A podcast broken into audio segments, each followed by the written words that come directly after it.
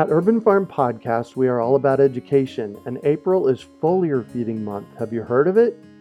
It is a super simple application of spraying liquid organic fertilizer on your trees and garden plants. The leaves, branches, and trunks are incredible at absorbing nutrients. And if your soil isn't great or your pH is off, foliar feeding is a quick and long-lasting fix to get your plants the nutrients they need. Want to learn more? Join us for our free online webinar on how to apply this amazing process to your gardens and fruit trees. Visit urban farm dot org to sign up. That's urban farm dot org.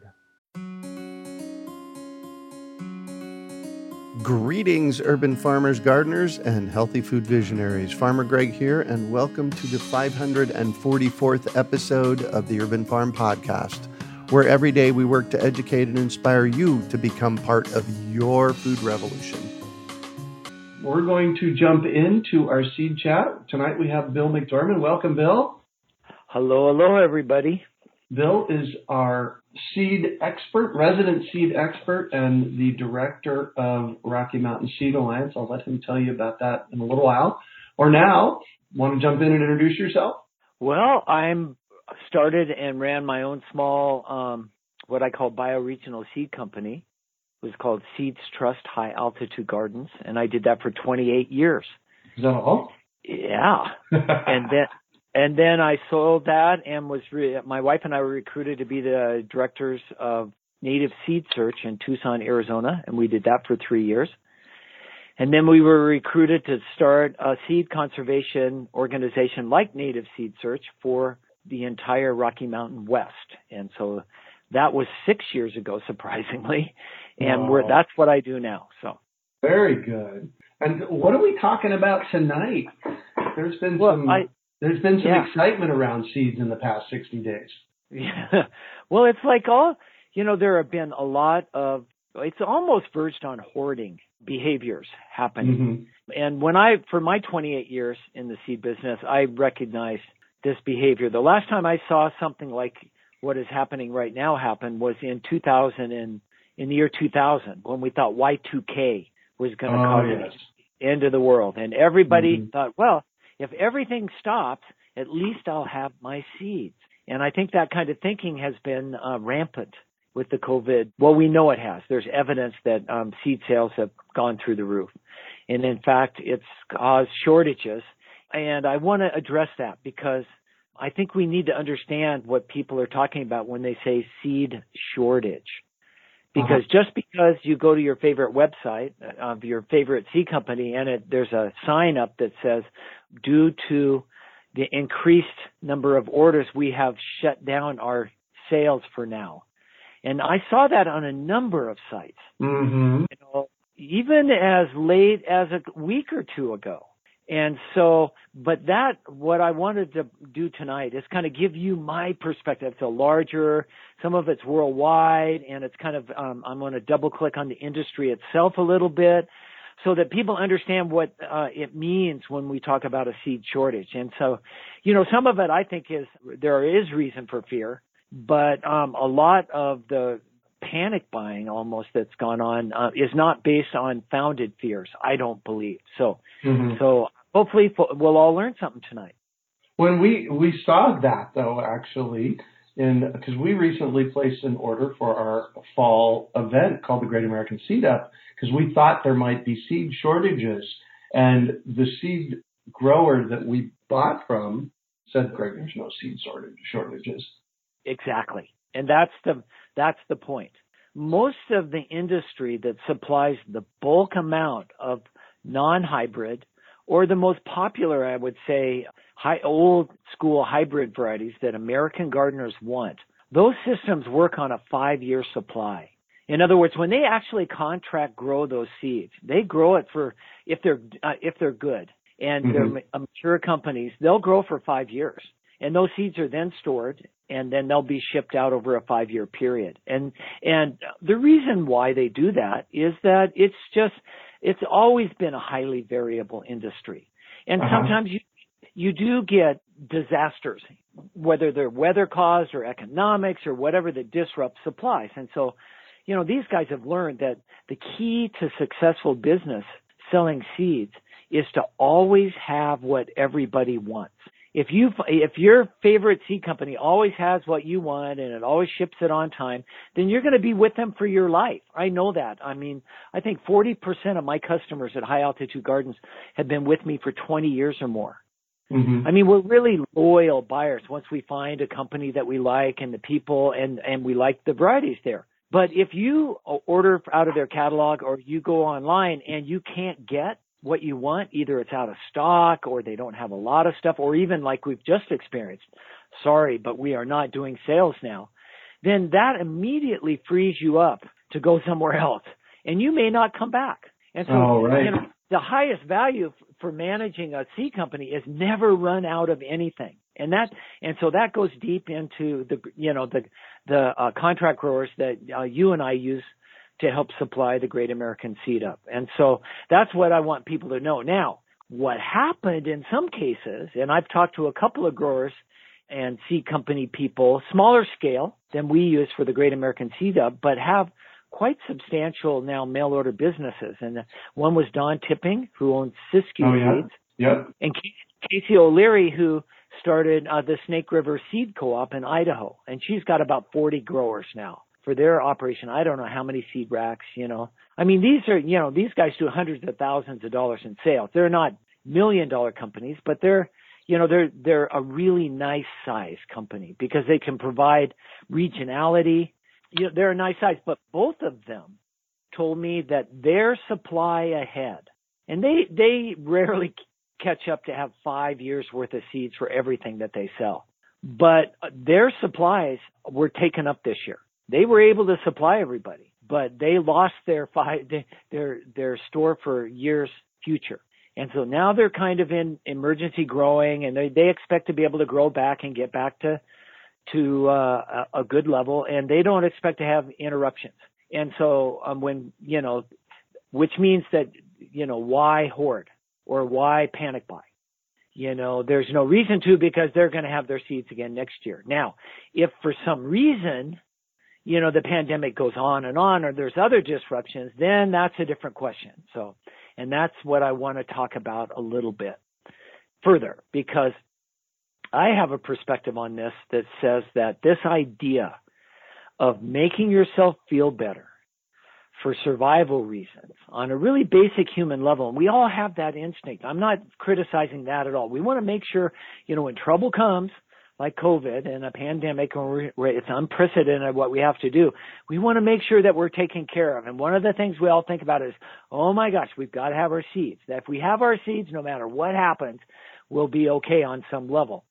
And uh, it's the particular, the last part of that that I, I just want to uh, question a little bit, because um, I'm of the mind now that that kind of survival seed buying doesn't work. And let me explain what I mean by that, because this, I, I, and by telling you a story. I had a woman one time, and when I at High Altitude Garden, she called one day, and we were sell, actually selling buckets of seeds, and it had about forty different varieties in it, and it had a seed saving book, and it was easily storable, and we had, and people were buying it, and she she let me know that she was doing this for, you know, emergency survival reasons, and when she said that, I couldn't help but speak back to her and say, you know, it's not going to work.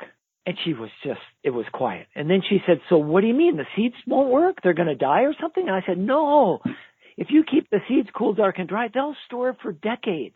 No, I know the seeds are okay. That's not what I'm talking about. What I'm talking about is that most people have never grown out twenty or thirty or forty different kinds of things in their, in their yard or in their backyard or in their small farm at the same time and gotten everything to work. First of all, it's just hugely complicated. It depends on the weather. There's all sorts of stuff. I mean, if you're an experienced gardener, you know that failure on some level is just part of your job. And it's overcoming those and learning from them that make you a really a better gardener, but a, a more careful one. And very few American gardeners, in my experience, and these are the people I dealt with over twenty-eight years, you know, rise to the level where, well, I can buy survival seeds and I'm going to be okay. I, I guess I'm questioning that.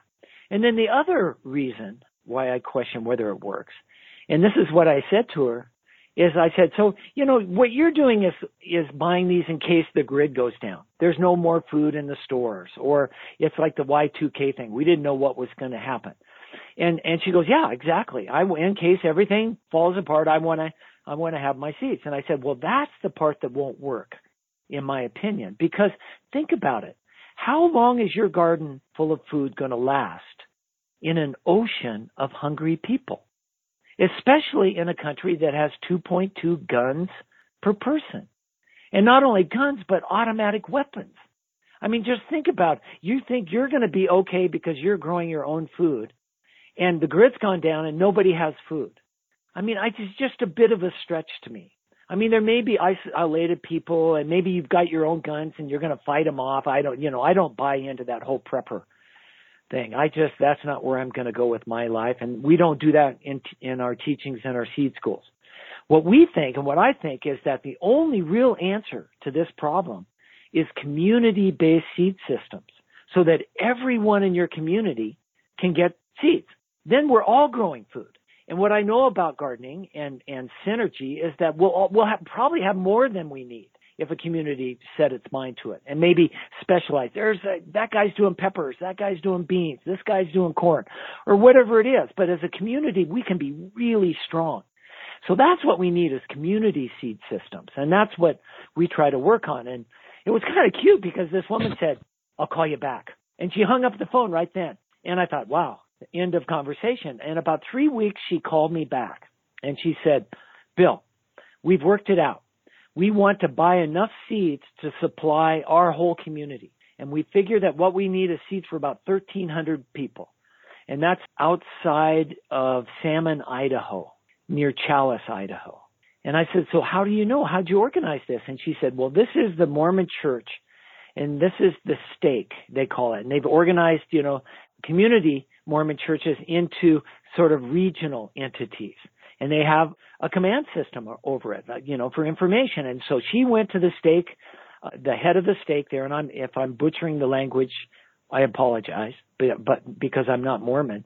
But anyway, she said, we want to order seeds for thirteen hundred people. And so we, we I, I worked up a, a deal for her, and it was way too expensive. But then I got to talking with her a further time, and I said, you know, that ninety percent of the cost of a packet of seeds is in the packaging. So why don't you buy it bulk and you guys package it? And she said, and, and pass them out. If you're, if you're so organized, she said, I'll call you back. So she called back one more time. She said, okay, we got it. We're going to have one of the Mormon churches. Nobody has to drive more than thirty miles. And on a Sunday after church, we're going to set up all the seeds you send, the bulk seeds, in bowls. And we're going to put little envelopes by them, and we're going to have pens, and we're going to have instructions, and everybody will go and get their seeds. They'll scoop them out, package them up themselves, and thirteen hundred people in our area will get their seeds. And I went, bingo, that is a great idea. And I won't go on and tell the whole story of that, but I will say that that was the germ of the idea behind the Great American Seed Up. Ah, I did not know that.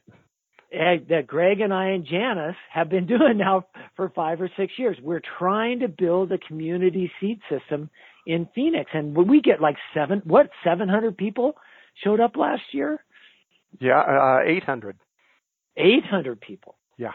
So if you're thinking about seed shortage, there is no shortage of the bulk kinds of seeds it would take for you to start your community in learning how to save and share its own seeds. And so when we do the Great American Seed Up, we're not doing it any more than this woman in Ch- in Challis, Idaho was doing. We we don't want to supply everybody seeds. I mean, they'll have them in case of an emergency. But along with those seeds comes with the education on how to grow and share those seeds. And if you do those two things together, there is no seed shortage. And that's what we should all be thinking about. And it builds community. It crosses um, political lines. It gives us all the things, you know, that we're missing, I think, in our society to make it way more healthy than it is now. So anyway, that's what that's, I, I just wanted to add in that part of what seed shortages are like before I kind of go into an overview of, of kind of what's going uh, on on the ground. And then we can open it up to questions if there are any. Nice. Well, and um, it's going to be very interesting for me to go back and re-listen to that, because I wasn't here for most of it. For whatever reason, my internet kept dropping and I had to log back in. So, oh, okay. I did hey. get the last part of the uh, the stake centers at the Mormon Church, and you know that would be a really great place to reach out for our Great American Seed Up as well. Well, I, we want uh, everybody to grow and uh, save and share seeds. My goal, you know, I've got the Million Seed Saver campaign. I think that yep. would save.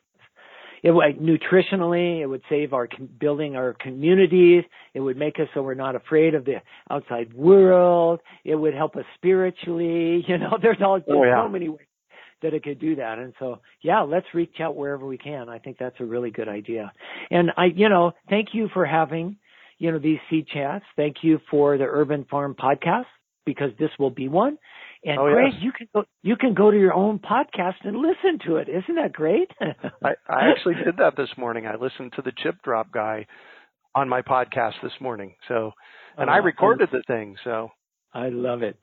Well, you know, I'm not the world's expert on seeds, and I, I try to keep an eye to what's going on globally, you know, with seeds. So I'm going to talk about seeds for that would interest the people that might listen to this podcast. Okay, and, and so I'm going to give a little overview of what I know about that. And so, you know, when we started the Rocky Mountain Seed Alliance six years ago, Belle, my wife, and I, who's co-director, we drove thousands of miles all over the Mountain West, and we did, and gave little seed workshops, and we helped out where we could, and we met people. And the idea was to build a real network of real people. I mean, I love the internet, and it helps keep us together, but we've got to get beyond this idea that an internet site's going to save the world. You know, you need real relationships, I think, underneath that. Right. And one of the th- one of the things we did was we went to all the farmers markets we could. We went to farmers markets in Wyoming and Montana and, you know, in Colorado. And, and of course, we've been to the ones here in Arizona. And one of the things we learned was that if ask the farmers there, you know, the people though, that are actually really growing food. You know, there's lots of people there doing all sorts of different kinds of commerce now, and there's value added, the breads and the kimchis and all the other stuff going. But I, I always go to the people that are actually growing food and bringing it to the market. Fresh vegetables, especially. Now we're getting grains. And I always ask them, where do you get your seeds? And the same answer, I was shocking how much the same answer came back over and over and over again. And it was Johnny's Selected Seeds, High Mowing Seeds, or some of the people out way, uh, way out west use Territorial Seeds out of Port, you know, south of Portland, Oregon. And that was it. And if you think about it, those are commercial scale. They can service these market growers.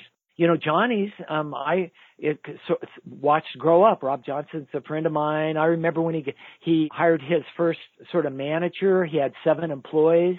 You know, now Johnny's is a sixty million dollars company. And it is, and it and High Mowing are both contract growing seeds in China.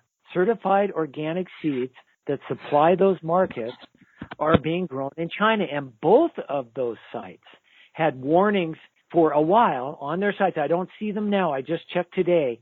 Every, you know, they're back and open for business, but during a critical time for especially market farmers. And that's what they both uh, focused on filling orders for first, because it's so critical. But if you're a regular home gardener, you cannot buy seeds at the time you needed them this year. They just were so overwhelmed by um, sales that they just couldn't keep up. So they had to choose who they were going to fill orders for. And so I just want to say that about, you know, if you're worried about seed supply, just realize that that is going on right now. That those companies that are supplying our farmers markets have gotten really big and good. But those seeds more and more now, and this is one of my favorite other topics, are now um, carry utility patents, which prevent farmers or us at home from saving seeds that we buy from them. In fact, forty percent of Johnny's lettuce seeds now, certified organic, are patented.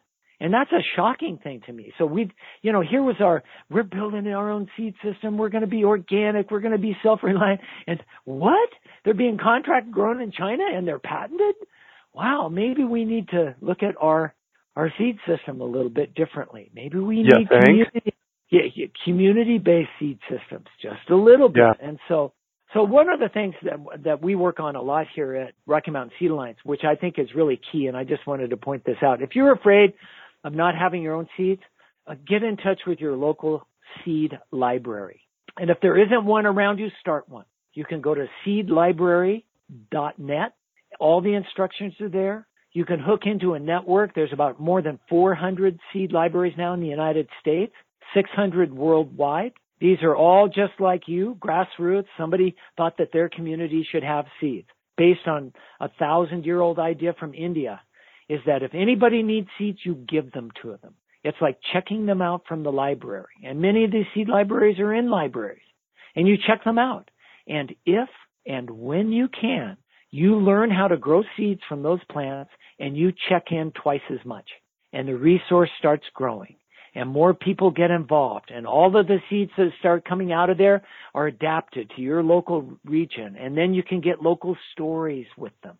It's just an elegant and beautiful and sustainable way for us to bring back community systems. And so just think about that. Instead of like panic buying your seeds, look around, see who has them. Because, you know, one of the secrets that every student that comes to our seed schools learns is that one of the problems in learning how to save seeds is that you end up with so damn many of them. I mean, this is an abundant system. And then you start feeling guilty. It's like, oh, I've got all, it's like you, Greg, you've got, you know, what is, you've got so many uh, chickpeas or whatever it is that you grow every year, you know? Yeah.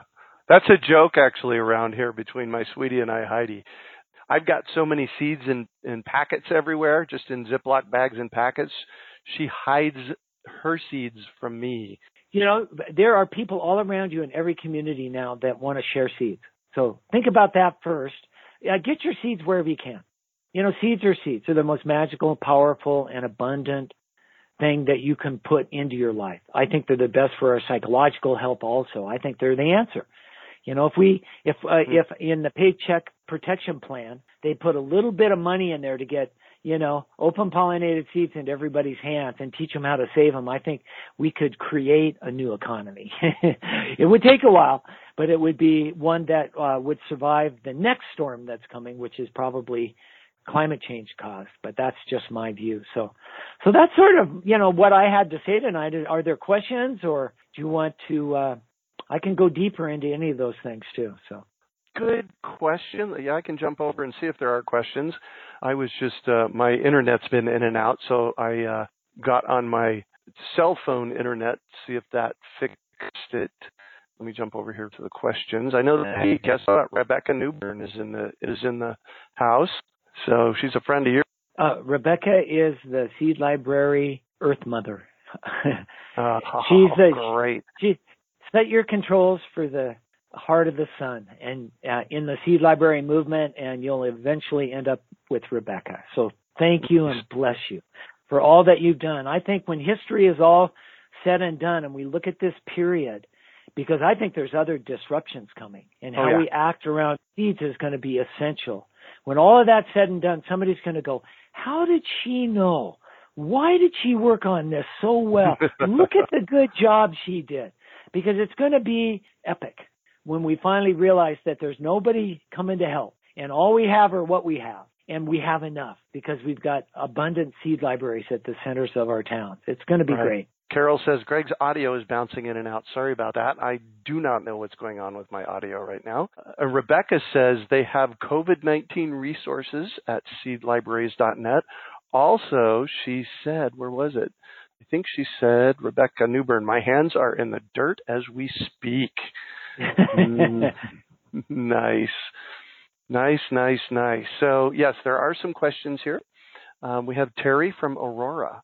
This year I cleared out an old, older seeds and test planted some. I'm always fascinated by old seeds that germinate. Being a bit of a seed hoarder, I feel rotten disposing of seeds ever. Boy, I heard that.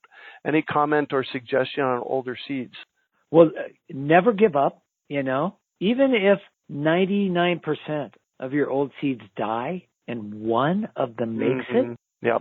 it could carry a treasure in it. You don't know. And so I never throw away any seeds. And again, I've said this over the years, you've heard it, Greg, is that we routinely get ninety percent germ on tomato seeds that are ten years old or more. And yep. I just got eighty percent germ on some Galena Siberian tomato seeds I had here uh, that were labeled in a packet in nineteen ninety-nine. Oh. So that's twenty-one years old. And so, yeah, never give up on them. Seeds are really great insulation and storage containers for other seeds. So the seeds around the outside might die, but ones in the middle have mm-hmm. a, a much higher chance. So if you've got cans or buckets of them, always reach into the middle if you want to find the most likely to germinate. And there is no excuse these days for hoarding. Take them down to your seed library. Yep. You know, start sharing. Hoarding is not allowed. Just remember, Dante Alighieri put the hoarders and the wasters almost at the bottom of the inferno when he wrote that classic book in the Middle Ages, you know. Yeah. You know, that's pretty far down in hell, is the hoarders and the wasters. So there's no reason to hoard. You can do safety backup. You can make yourself comfortable. But if you feel guilty about hoarding, then it's time to start sharing. Yeah, big time. Well, and that's one of the reasons that we set up the Great American Seed Up, because I it, let me just tell the story. It'll only take yeah, two yeah, hours please. Or so. Oh, yeah, please. So in two thousand eleven, in June of two thousand eleven, I was at your seed school in person in Tucson, and the conversation we had was Phoenix doesn't have a seed bank.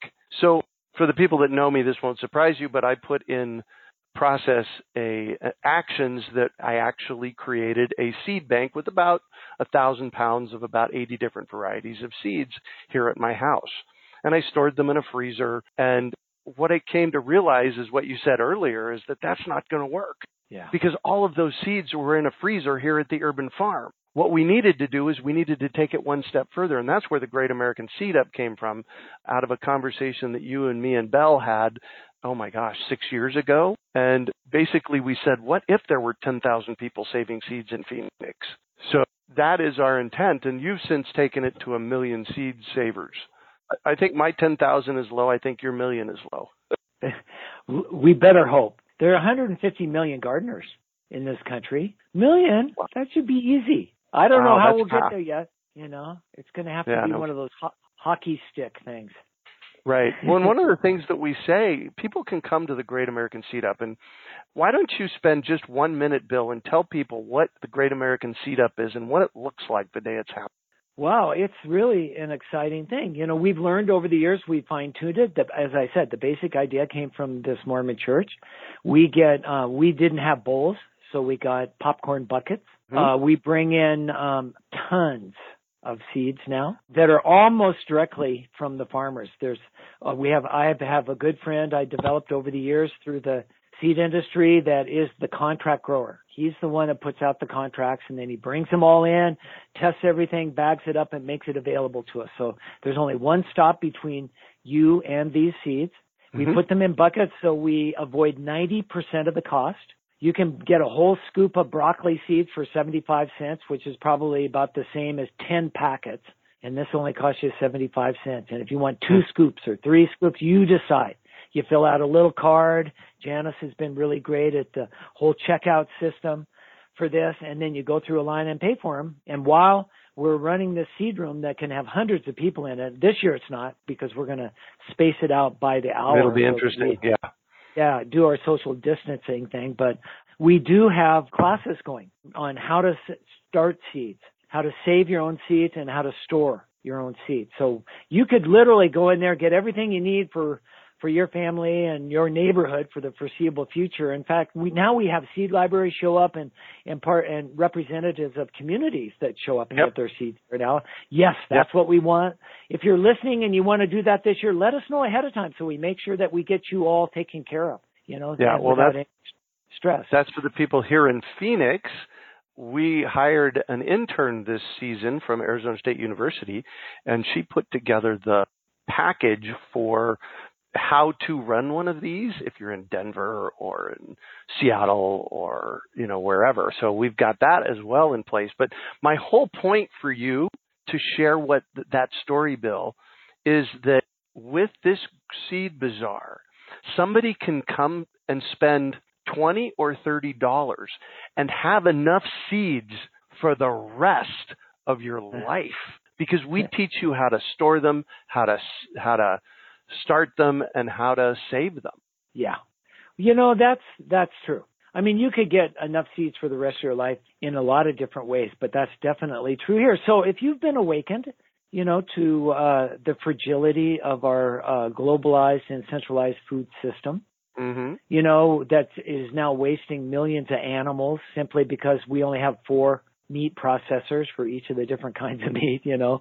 I mean, and but the same thing happens with the vegetables. They go through these hugely centralized systems and shipped shipped out. And yeah. It doesn't take much to to disrupt those. And as no, I said, we've the, seen that. The seeds are, you know, are getting more and more centralized into larger and larger companies too. Yeah. And that takes away the the the local adaptation that you could have for them. And so of the, of all the parts of the seed, you know, or of the food system, seeds are the ones that naturally have to be local to take advantage of that adaptation that seeds can provide. You grow uh, Missus Burns Lemon Basil in Tucson, Arizona for eighty years and save the seeds, and it is different than the lemon basil that it started that was brought maybe from the East Coast, you know, a long time ago by settlers. And so that's the point, is that it, it plants learn to live where they are. And they do that by, uh, we know they do that by sexual reproduction, that they'll pass on the genes, you know, the plants that are strongest will pass on the genes, you know, that responded and allowed them to be stronger. But we also know now that epigenet, through the science of epigenetics, that plants can actually change in one year. They can roll up D N A sequences for enzymes that, that cause them to transpire too much, say, to get rid of too much water in case it's really hot and dry. It's a survival mechanism. And once they roll the, that D N A up, that characteristic of rolled up D N A can be passed on to its offspring in one year. So when you get stresses on your plants because of where you're growing it in your own backyard, that's valuable because those offspring will have a head start in dealing with it. They won't have to go through that shock to change. They'll inherit that. And that's always been the basis of local seed saving and ad- adaptation. It's just we didn't really have the science to explain it. We've been told that in order to change the plants fast enough to feed nine billion people, we're going to have to genetically engineer them. And now we know that through epigenetics, plants are genetically re-engineering themselves all the time, every day in everybody's yard. And all we really need is for everybody to take advantage of it. A million new seed savers out there to start creating local specialized adaptation where they are.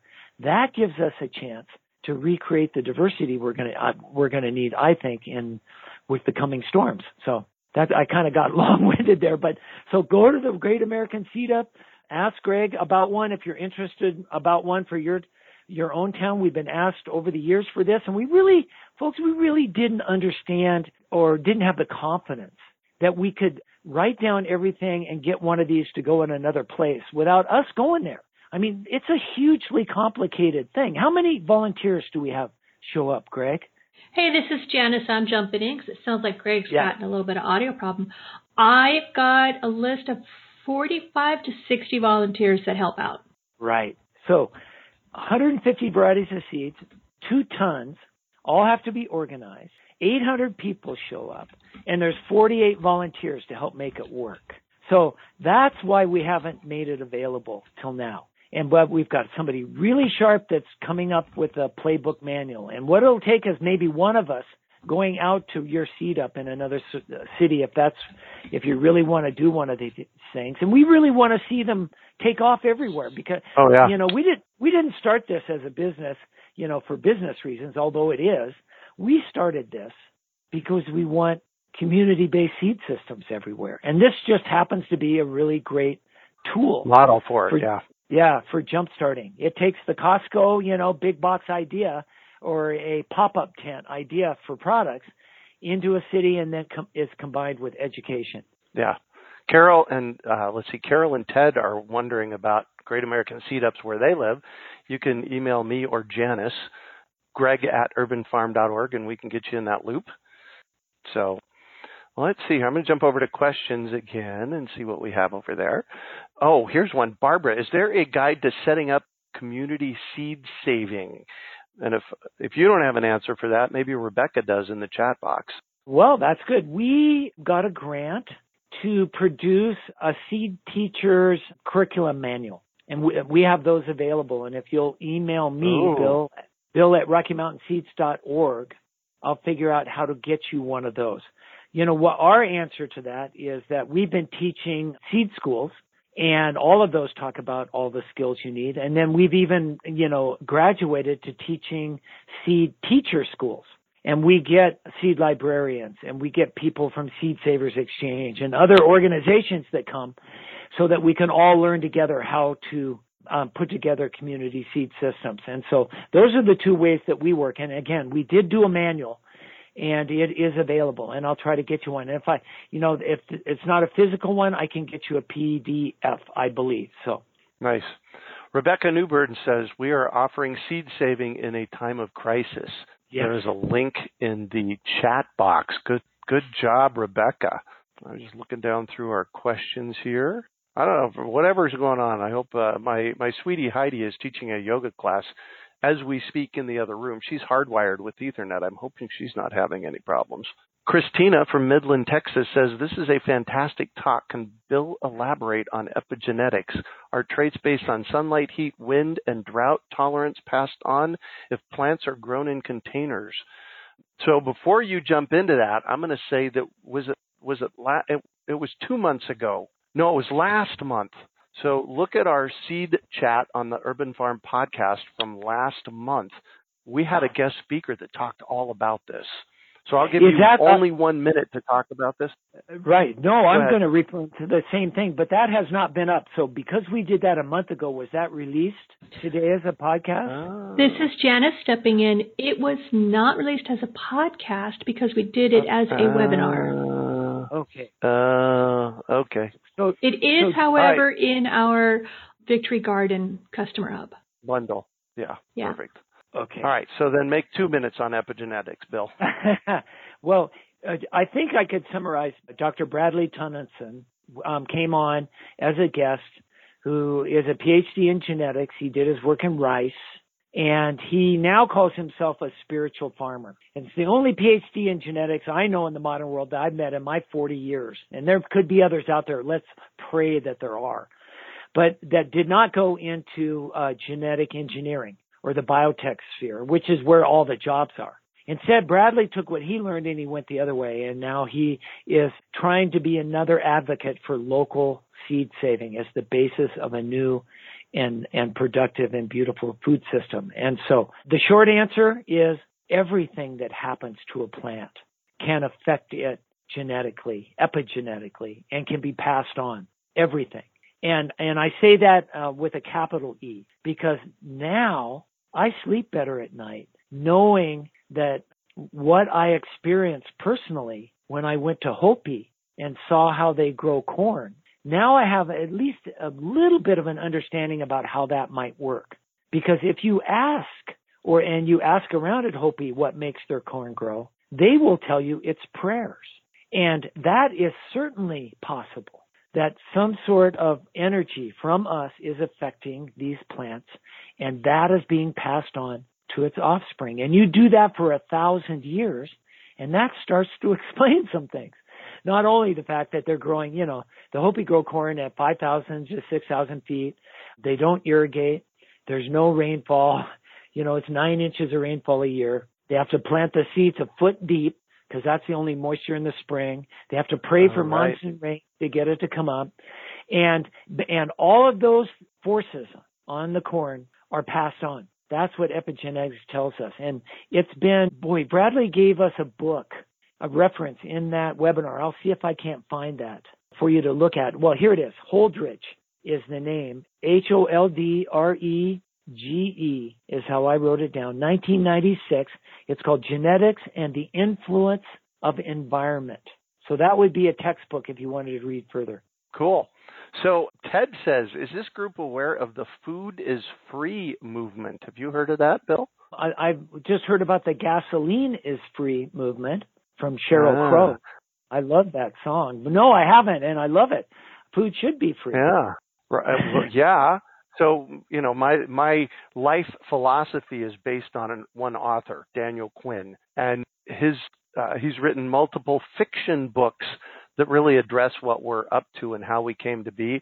His first one is Ishmael, all about how uh, it's a it's a conversation between a gorilla and a man. The gorilla is the teacher on how we came to be. And there was a time that food was free. And yeah. when and when the forces in our culture locked up the food, that's when things went south. So this is food is free project dot org. I'm going to have Great. to check Thank it out. You. We need to get them. Yeah, we need to get them on the podcast. Wow. Thanks for that, Ted. And this, this is a specific question looking for a good source for starter potatoes. I buy them at the grocery store and make sure they're organic. What do you do, Bill? Well, you, many, you have to be careful because many states have regulations. So I don't know what state the question is coming from, but you want to search in your state. It's just easier. If you get seed potatoes in from out of state and your state grows potatoes, there's a huge, you know, barrier there. They don't, they don't want outside diseases coming in. And so we can understand that.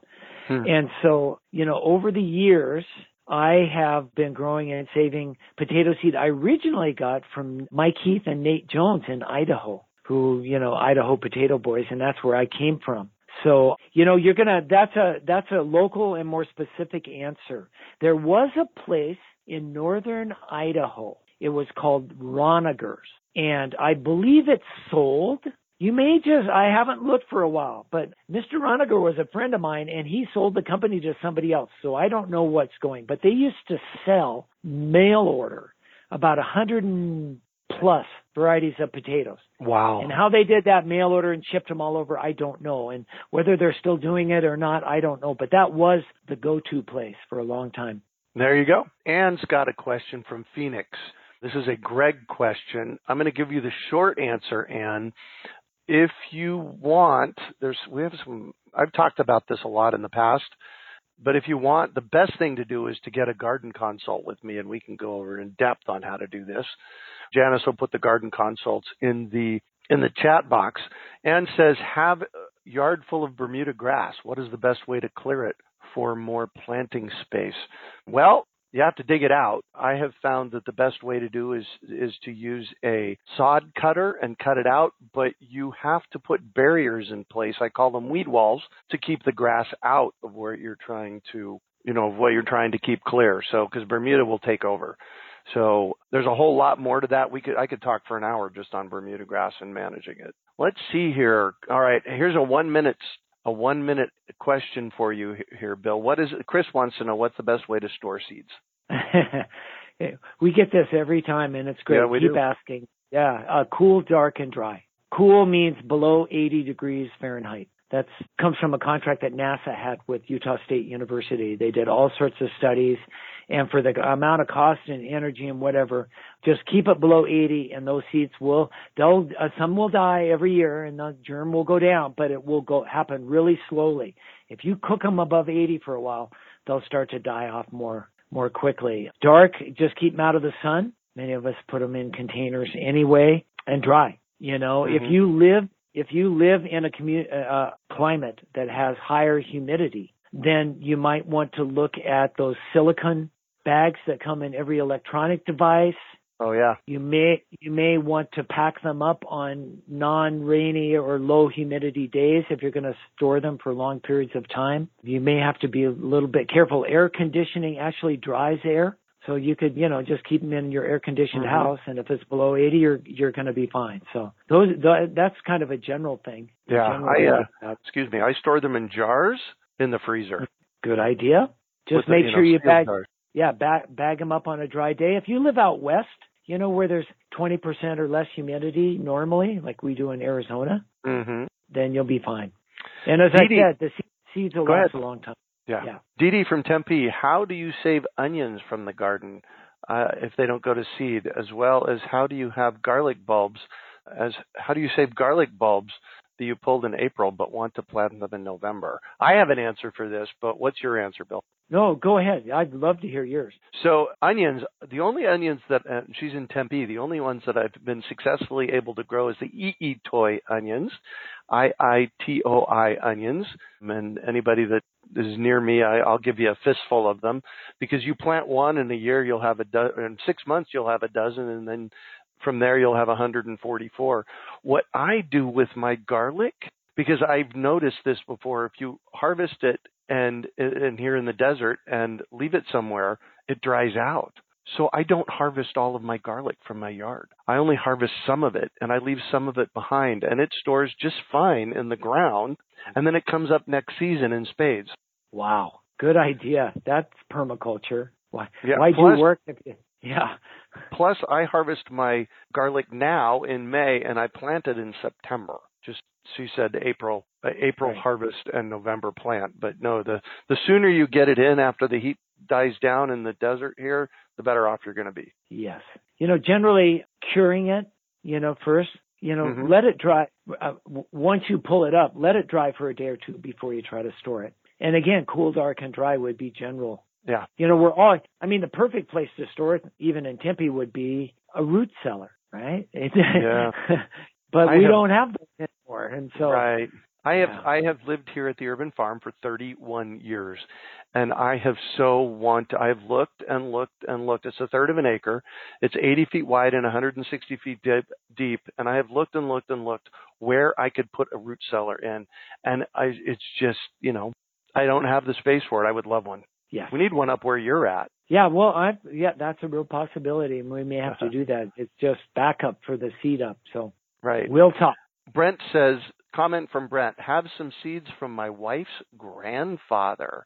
Going to try mm-hmm. to germinate them. Also some from a friend from somewhere, anywhere from four to twenty years ago. Feeling optimistic. One of the things you might do, Brent, is do a germination test on them. I'll have Bill tell us what that is. And then when they germinate, you plant the germination tested seeds. Bill? Yeah, you don't have to waste the seeds to do a germ test. You know, some uh, there's a modern method where you just put them on a, a, a piece of damp paper towel in a petri dish. The traditional method is to roll them up in paper towels. And again, we do this. We show you how they do it at at, at seed labs, you know, for uh, official germination tests. And you can actually get a book and learn the parameters so that your tests are official if you're doing a community system or a library or something and you want to do that. But it's pretty easy. But people think, oh, I don't have enough seeds for a for a germ test. I only have, you know, a few of them. Well, I, I like what you said, Greg. Well, just plant the paper towel after you're done. Exactly. If they do germinate. You know, and then you can you can do both. And that way you don't waste your time. But again, don't give up. Sometimes old seeds take way longer to germinate for some mm-hmm. reason. They're really slow to germinate.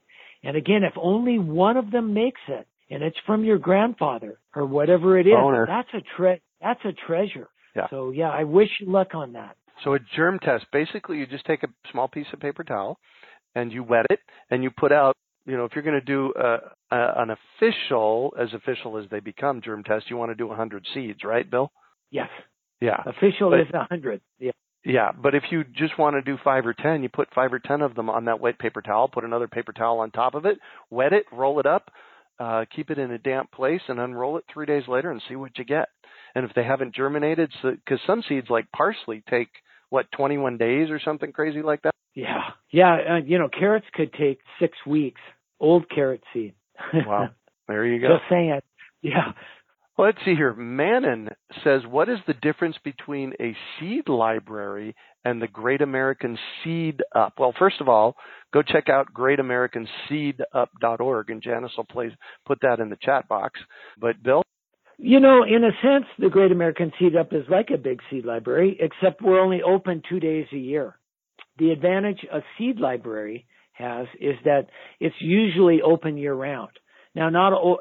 All of them are open all days of the week year-round, and some are only open some days of the year. But generally, the idea is that the community can have access to seeds when it needs them. You know, otherwise, it would be what we call a seed exchange, where everybody comes together and exchanges seeds in a big party. They have these all over Canada. They call them Seedy Saturday seed exchanges or Seedy Sundays, and they become part of the national fabric up there as they try to make Canada self-reliant in its own seed production. That's part of a national program up there. We just haven't gotten that memo yet quite down here, and we're behind, and we need to try to catch up. And so, you know, view this seed up as a kind of a starter. Uh, you know, if you if you really wanted to get lots of really great seed libraries and seed exchanges going in your city, uh, Seed Up would be a way to get lots of seeds that could be used for that kind of thing once they're yep. grown and saved into your community. Otherwise, people are going to have to order them, get them in. Uh, lots of seed libraries start up with seeds that are donated at the end of the year, old seeds from seed companies. That's where they come from. And so, you know, that's probably the biggest difference. I, you know, I'd be interested to hear what Rebecca has to say, and I'm so happy she's on here. Oh, no kidding. So imagine, Manon, a a ten thousand square foot room with over one hundred different varieties of seeds in it in popcorn buckets. So each variety of seed has its own popcorn bucket. And you we have business cards for each one of the seed varieties and Ziploc bags, little Ziploc bags next to that seed variety, and a sign and a scoop that talks about what that seed is and a scoop to scoop the seeds into the bag. So it's basically, imagine a great big farmer's market or bazaar with a hundred over a hundred different varieties of seeds that you can scoop up at a super, super inexpensive price. The Seed Up is meant to uh, really super energize a local seed economy.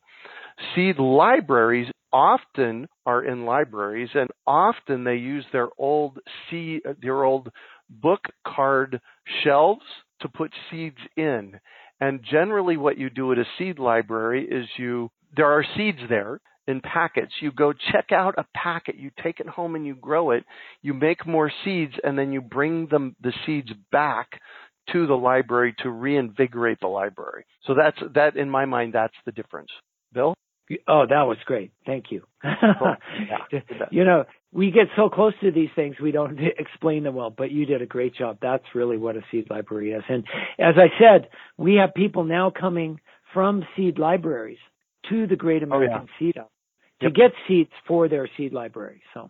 Oh, and Janice tagged me and she says, Greg, and education. Yeah.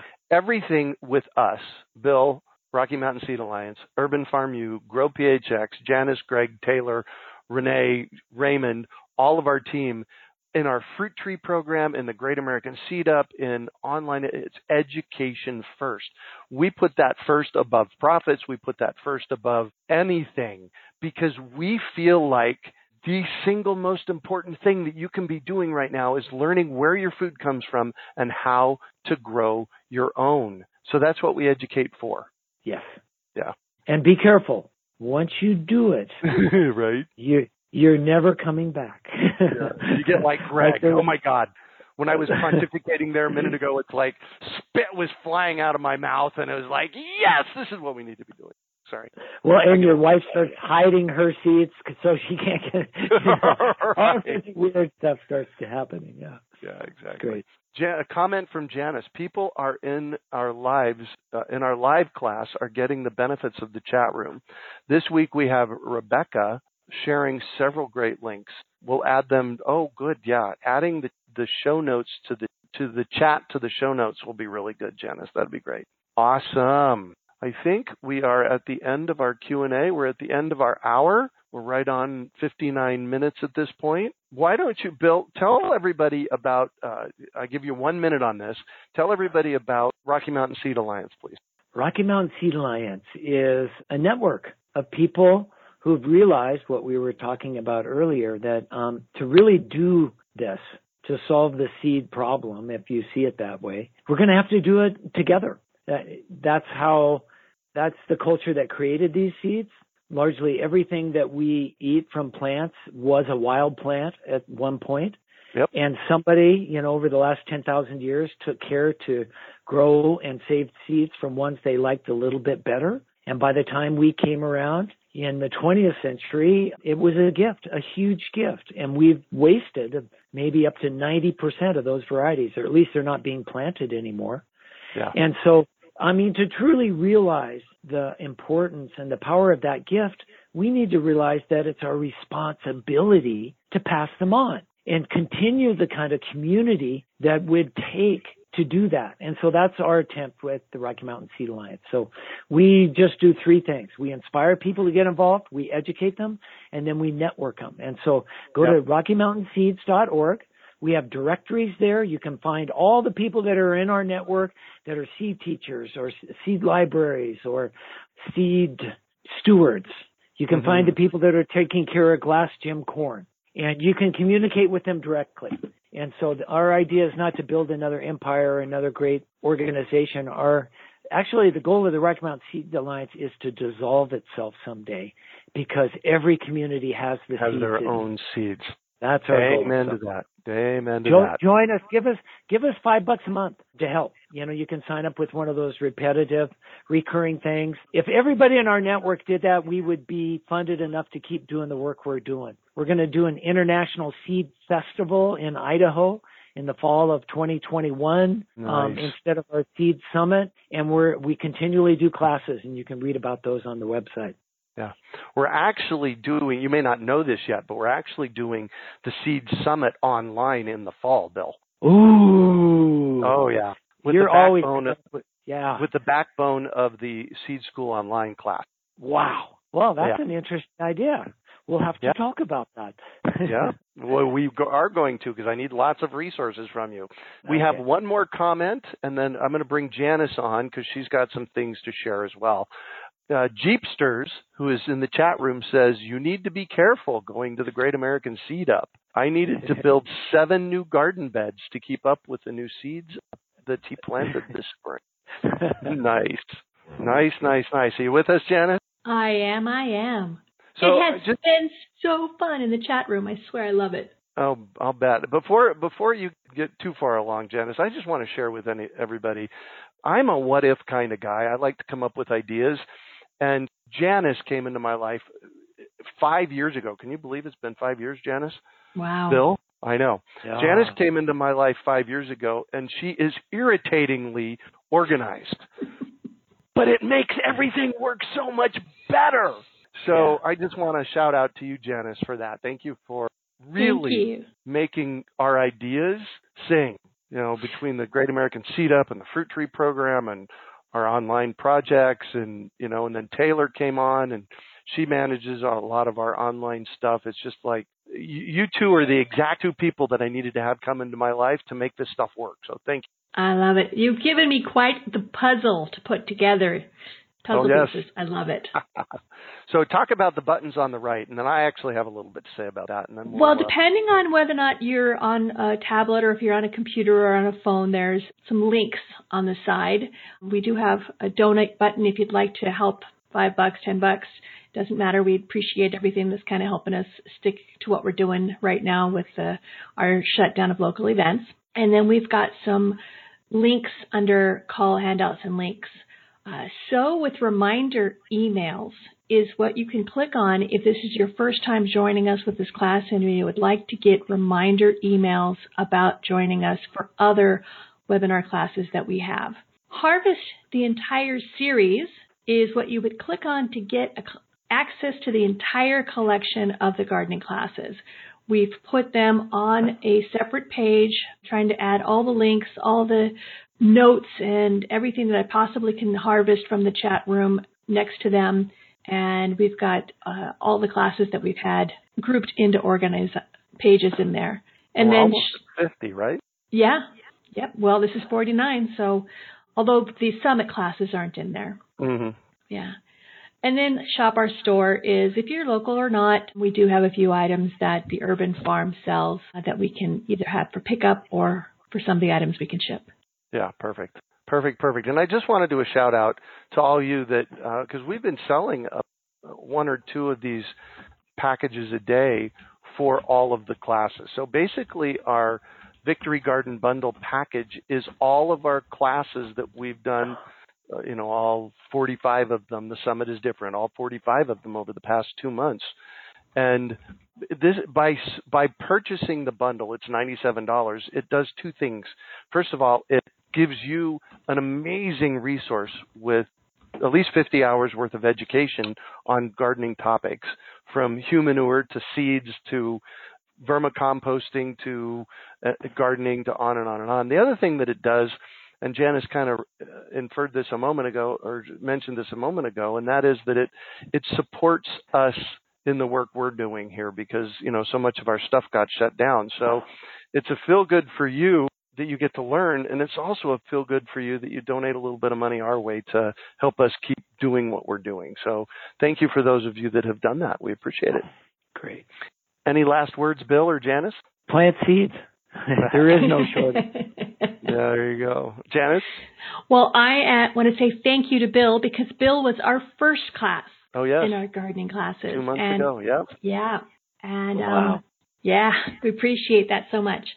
And then this week we have one more class. That is the one that we did not get to have last time. That is the... Uh, Dishing with Greg. That's, Dishing that's, uh, with Greg. Yeah. It's a yeah. uh, really cool interview that... Uh, Michael Brownlee, he's an author up in Colorado, did with me last month. We have gone to two classes a week. Last as it, through last week, we were doing five classes a week. That's a lot of work. So we're now at two classes a week.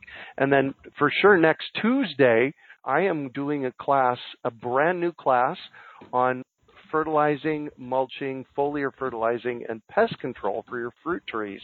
So you won't want to miss that. And then we have a lot of the supplies that you'll need so that you can, you know, successfully get your all, really all your trees and your gardens going, but more specifically fruit trees. And then oh, wow. who knows what next Thursday is? We'll have to create something. I'll have something set up. Thank you both very much. Yeah. Um, Thank you. Yeah, you bet. Have a great day, Farm Out, and we will catch you on the flip side. We hope you enjoyed today's episode of the Urban Farm Podcast. Remember to listen for tips, advice, and resources to help you on your journey with urban farming. You can find us on the web at urban farm dot org or send us an email to podcast at urban farm dot org. In the words of Vincent van Gogh, great things are done by a series of small things brought together. Be encouraged that with each lesson learned and skill developed, you are one step closer in the direction of your dreams. One of the first things that many of us learn when we start to garden is how to water and fertilize the soil. But there is an exception to this rule, and it's called foliar feeding. You should foliar feed or water the leaves of your plant with liquid fertilizer when you want certain nutrients to be absorbed better. Not only are the leaves great at uptaking liquid fertilizer, if your soil isn't very good or your pH is off, foliar feeding can help your veggies and fruit trees quickly get the nutrients they need to thrive. If you're ready to start foliar feeding for maximum growth, yields, and quality, head on over to urbanfarm.org forward slash feed the leaves to see our selection of foliar feeding products. That's urbanfarm.org forward slash feed the leaves.